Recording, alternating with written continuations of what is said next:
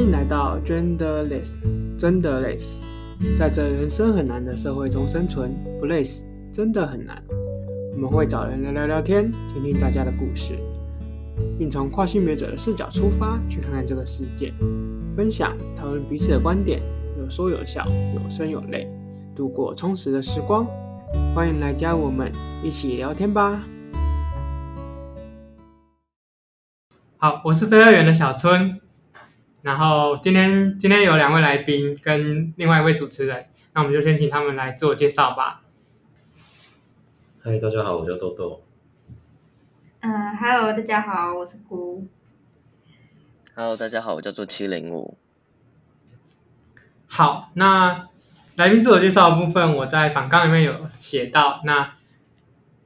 除了你们名字之外，可以稍微介绍一下你们的性别认同、出生指定性别、当前证件性别、性倾向认同之类的一些资讯吗？哎，等下我有个问题，可以不要讲出生指定性别吗？可以啊，可以啊，其实可以没关系。哦，好，呃，好，那我先，就是我是我是鼓，如果大家有这种鼓励的 IG 的话，就是大家都可以去放那个 IG，我会讲很多有关。非二元的性别知识，对，然后我个人的性别认同是一位非二元性别者，这样。然后我的性倾向，我目前觉得我应该是呃泛性恋，然后还有半性恋性倾向认同，啊，因为大概就是这样，对。然后还有七零五，大家好，我是七零五。那我我的我最近。开始不太想要去呃定义我自己到底是什么，所以呃就我的认同就是酷儿，然后我现在在阿姆斯丹大学念呃社会学，然后我平常会在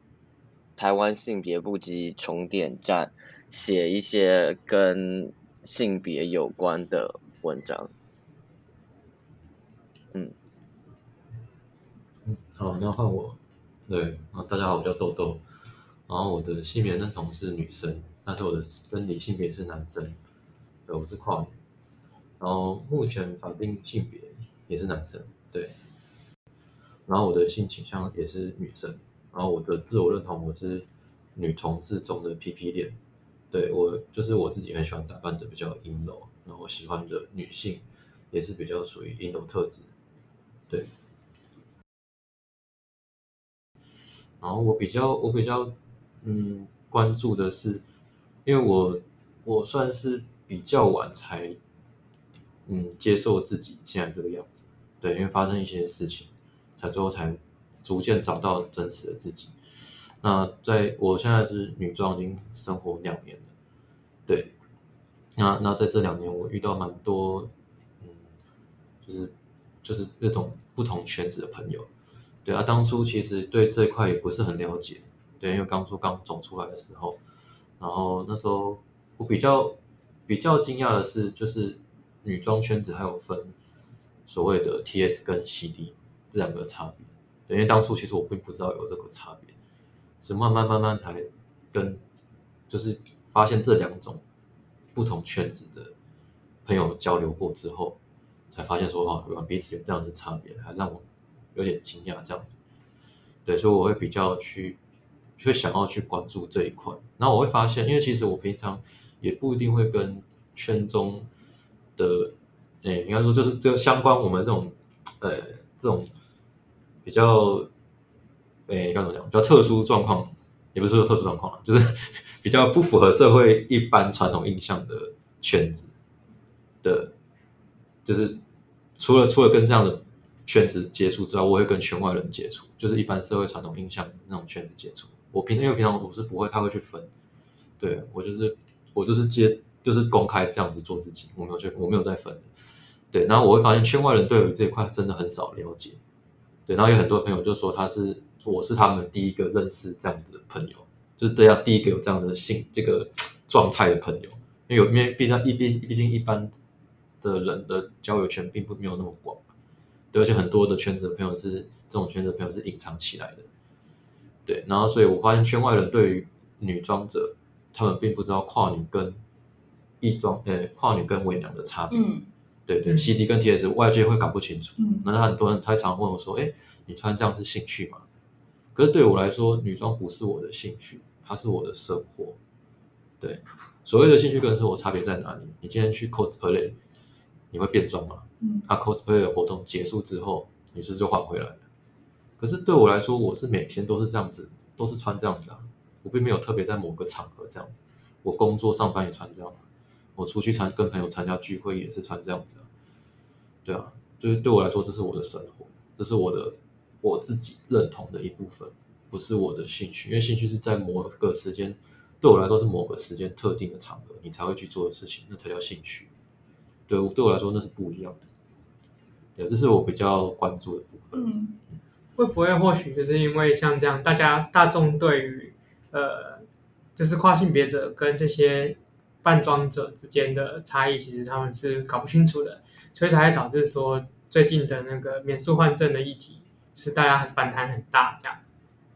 哦，对啊，就是大家会搞不清楚这两者差别，所以他们才会有一些疑虑。对，就除了就先前就是那种呃。提案公公共事务提案有提，就是美术换证之外，又看到有另外一派的人跑出来，就是要进入一些就是性别的某种性别人数特别多的空间的时候，要先看身份证，对的这样子的提案出现，想要以之抗衡吧。然后也有人去做了很多很多，就是可能伴侣盟之类他们的一些行为的分析，然后跟他们想要达到的事情做整理，然后想要就是让。就是不愿意让这些跨性别者使用到他们的生活空间的这些人们一起出来反抗这样子。那就时事的部分，台湾的话，目前我比较常看到，除了免术换证之外，还有看到就是前一阵子是长庚大学的小文案，它好像也是已经算结束了，不过跟学校好像就没什么太大的关系。对，责任上面全部都归到那一个。应该说，当时的主任身上吧。对，那就时事部分，最近有看到什么样的就是新闻事件啊，或是什么觉得是值得讨论的吗？青云武这边呢？最近最近就是呃免术换证嘛，那个小一是不是昨天昨天还前天呢、啊？十八号。成功。对，前天成功换证了，但是对最近，呃，在例如扑浪上啊，或者是，嗯、呃，就是网络上蛮多关于这个的讨论，就是说，嗯，哦，甚至甚至不久前 BBC 也出了一个一个、嗯、啊，我，一大早就要就要要高血压了，要生气，一大早就要生气，哇。呃，姑要先讲吗？要先？没有，你你你讲，因为其实我大概知道，可是我没有知道很清楚。哦，因为我因为我读了那一篇文章，我真的是差点中风。总之，就是我，而且我不知道为什么哎，我觉得我觉得就是整个整个时间凑的好刚好，因为那个时候就因为真的好像就是是。上礼拜或上上礼拜就真的是很最近的事情，BBC 出了一篇文章，嗯、然后那篇文章的标题叫做呃呃什么跨性别强迫女同志跟他们哦，我们我们被我们被跨女强迫发生性行为，然后然后它的内容就在讲说哦、呃、女同志。就是他，他就访所谓的访问了一些女同志，然后跟分享他们的经验。他们说：“哦，我们现在觉得，我们现在觉得那个很很被强迫，那那个要跟跨女发生性行为，不然我们就是恐跨。”自己就是想要讲这种事情，然后就我谁到底是谁强迫他了？就是就是我觉得。然后他其实跟跟台湾台湾的最近的反免诉换换证或者是反跨的论述，其实是他有有他们的有相似之处，就是说，呃，就是会喜比较会喜欢拿来用来当做反方论述的，就是说哦，所谓的女性空间被压迫。嗯，所以这个这个以 BBC 这篇文就是所谓的女性，然后而且是更不是任何女性，是女同志的生存空间被压迫，去作为反免术换证的论述，但是，嗯，只能我看了这篇文章，我只能说生气，我气到我不对。哎，但但我觉得这跟证件完全没有关系耶。那谁会偏看证件啊？哦，对啊，对啊，但是对啊，但是但是反方的论述就是这样，所以哎，我也不知道是想怎样。这样才比较有利吧？至少他有事件可以讲，然后可以引起一些人的恐慌，那这样才有办法得到一些就是。支持啊！我觉得应该说反免术换证跟 BBC 这篇文章啊，他们很在意的都是在那个阴茎那那个器官上的争辩。他们就觉得说，哦，你虽然是跨性别女生，可是你就是有阴茎啊，所以我就是我就是不觉得你是女同志的这种感觉。就是他们在 argue 是类似这种逻辑，对。但一样一样米养百米百种人嘛，对啊，对，对啊，所以会有这样的想法的人，也有不存在这样的想法的人，对吧？但我只能说，就是女同志这件事情，它本身的内涵本来就是很复杂的，就是你可能必须要去认知到说，哦，可能有一些女同志，她们可能就是会有会有阴茎，就是说，大家对女同志的这个认知的框框太过于狭窄，就觉得说，哎呀。女同志就是没有阴茎这件事情，可是其实有一些女同志也是会有阴茎。我觉得一刚开始大家对这个框架的认知就太过狭窄，所以才会有 BBC 这篇文章。就 BBC 这篇文章就是在说，我们被跨性别女生强迫发生性行为，就是来自于这些女同志的控诉这件事情。对，没有啦，我自己是想到另外一个面向。因为我之前有看到这个新闻的，就是别人转 po 的部分，嗯、然后其实我觉得它只是刚好时间点很很偶然的在这时候出了，嗯、但它是两件事情，只是刚好被拿来当做一些工具来使用，这样子，嗯、对啊。如果喜欢我们分享的，欢迎追踪 IG 以获得最新的消息。关于节目的资讯呢，都放在下方的资讯栏当中哦。换证上，换证上的确，问题是现在的反换证的论述很多也是说，哦，那这样子谁都能进女厕，也是一样、嗯、一样的一样的论述啊。但是这一样也跟证件性别其实没有关系，因为没有人会在门口厕所门口看你的证件性别、啊。讲到这个，昨天昨天去做岩盘浴，然后他的那个置置物柜其实设在就是更衣室里面的。然后他就给我了，他就给我女生的那个，那所以是店员决定我去哪里，还是我自己决定我去哪里呢？呃，我如果真的走进去男更衣室，我也没有柜子可以开，对不对？因为钥匙就是女更衣室的这样，所以我就就是走进去女更衣室这样，所以是店员决定的吗？就觉得这空间店店家说了算，反正就是这样。哦，厕所也是啊，店家说了算，他不要给你用也是这样子决定，对吧？也不是这些在里面使用者决定的，他、uh, 也不能反抗。嗯，uh, 对。那前一阵子比较热的、比较热门的一些新闻，大概就是那个奥运举重选手，就是会有人开始讨论起说，呃，这些跨性别女性她们的身体素质是不是真的有比比起那个原生女好很多吗？还是怎么样？嗯，那就这个部分，你们各有什么样的看法吗？嗯，没有多做研究。我前阵子有看一个，就是专门在做运动生理的一一个 Instagram 的知识创作者，他的文章，我我有一点忘记细致的内容在讲什么，可是。他有提到一个蛮重要的重点是，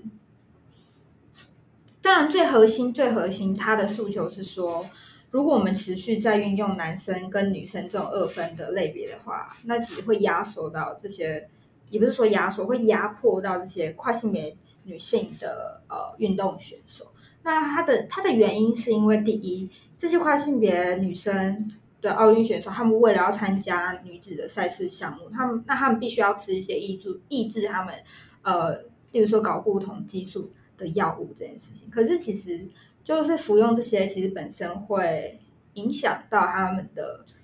身体的状态。我我的影响到身体的状态，指的是说，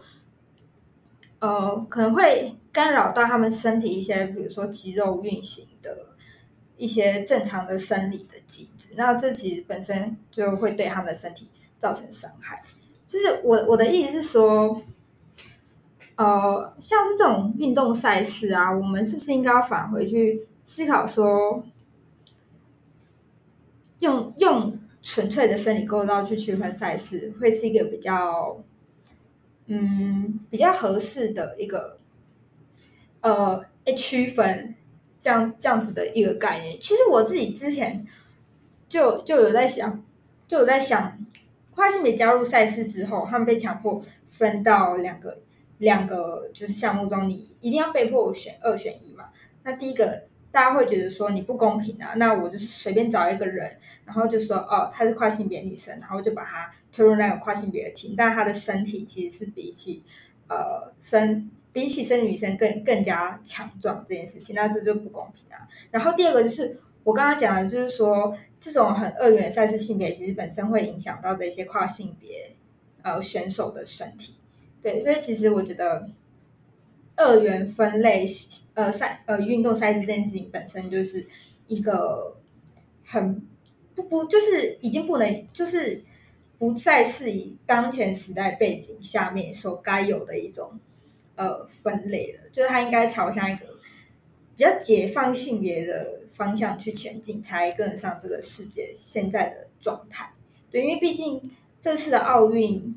我忘记有多少位就是 LGBT 选手，反正就是非常多非常多。然后在奥运结束之后，就是奥林匹克运动委员会他们也有发，就是呃跨性别运动选手的什么什么指南之类的，就是依照这个指南以后奥运。的赛事可以怎么办？可以怎么办理啊？怎么样可以让这个赛事变得跟性别多元友善之类的等等？就是我的意思是说，这是一个趋势。那可能最好的一个方式就是让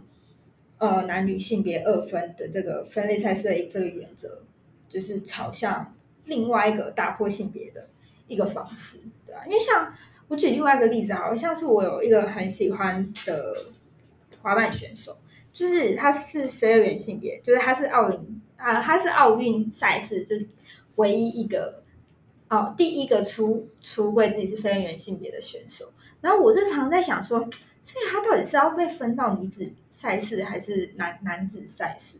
对，虽然他最后还是在女子赛事啊，可是他的自我认同就不是。然后就是那时候他表演的时候，就是评审就是一直喊续续，就是可是。他的 gender pronouns 其实是类，就是我觉得这是一件还蛮有趣的事情，就是不只是跨性别，我觉得非二元性别本身也在这个男女分类之间不知所措，不知道自己要安放于何处，这种感觉。会不会就是类似像有些运动赛事，它其实是用量级去区分，啊、它而不是用性别去区分，嗯、就是你是这个量级的人，你就是参加这个量级的赛事，啊、这样的话就是它可能可以以激素水平去作为量级啊，因为有些。原生的女性，她的睾固酮特别高，但她就不能参加女子赛事啊，她有被拒绝的啊。你讲这个，我也想到，嗯，对，有这样子的人存在。嗯，就是她又一样要服用，就是降低睾固酮的，她才能分。对，可是这其实就本身伤害了他们原生身体的一些生理机能的平衡。嗯，对，就是我觉得用什么激素来，就是用用你的身体激素来作为赛事的一个标准，我觉得其实有时候也是。一个蛮值得去反思的事情，因为你看，你今天为了要符合就是男生女生，然后搞得有些人要降低，就是要服用一些药物来抑制他们身体的某些什么跟运动有关的激素吗？等等之类的，我觉得这本身就是一个很反人性的事情，就有点违反他的身体自主权。啊，对对啊，对对对，就是这种，就是这种概念。好，那就是有什么想要对听众或大众讲的吗？我们现在到了节目的尾声。那我想要讲的是，我觉得其实不管是什么议题啊，在社会中总是有很多的意识形态嘛，不管是宗教啊、政治啊、性别认同什么什么等等，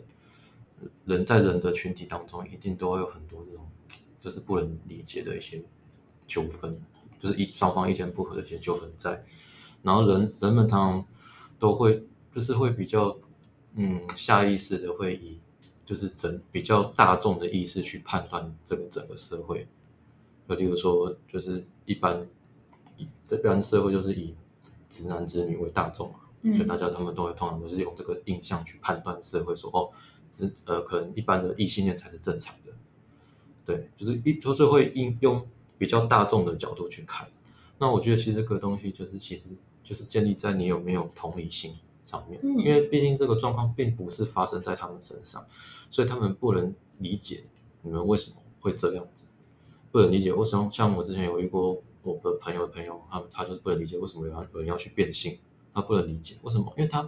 状况不会发生在他们身上，所以他们不能不懂。就是例如说他就是一般的顺性别嘛，他们觉得自己，假如说他今天生理是男生，那他觉得诶自己是男生没有什么问题啊，所以他不能理解为什么有人会想要去改变自己的性别。因为他状况没有发生在他身上，那我觉得其实人跟人之间其实就建立同理心，然后还有建立嗯沟在沟通上面，然后还有尊重跟包容这上面，我觉得这是很重要的。不管是社性别议题还是其他方面，政治啊、宗教啊等等，其实人通常都会有时候会难免会带一些偏见去批评其他人，这是难免的。可是我们最重要的是要中间要建立沟通的那个桥梁。那才是最重要。我们要互相了解到为什么我们彼此的差异跟我们价值观念差在这里，嗯，我们才会去呃，嗯，当因为人们通常对自己不了解的东西会加以排斥或是会批评，道理都是相通的，对吧？当他们可以理解我们这些圈圈子的人为什么会这样的时候，哎，他是不是就慢慢的他就可以接受？对，我觉得人跟人之间，不管是哪一种意识形态，其实最重要的就是互相的沟通跟互相的。理解跟尊重，对，我觉得这个是很重要的。好，简单来说就是，但是我们还需要一点时间，嗯，去适应这件事情。但是我觉得这个改变还蛮快的，从同婚过后加速的非常多。好，那节目就到这里，那我们跟观众说再见吧，拜拜，拜拜，拜拜，拜拜。以上言论仅代表个人立场。不代表特定族群或特定他人，请大家以开放的心去听听故事，保持该有的礼貌。Genderless 提供一个多元的发声平台，目前未开放新的来宾报名。若有持续关注我们，并且有兴趣聊聊聊天，也欢迎私讯 IG，我们视情况安排录音哦。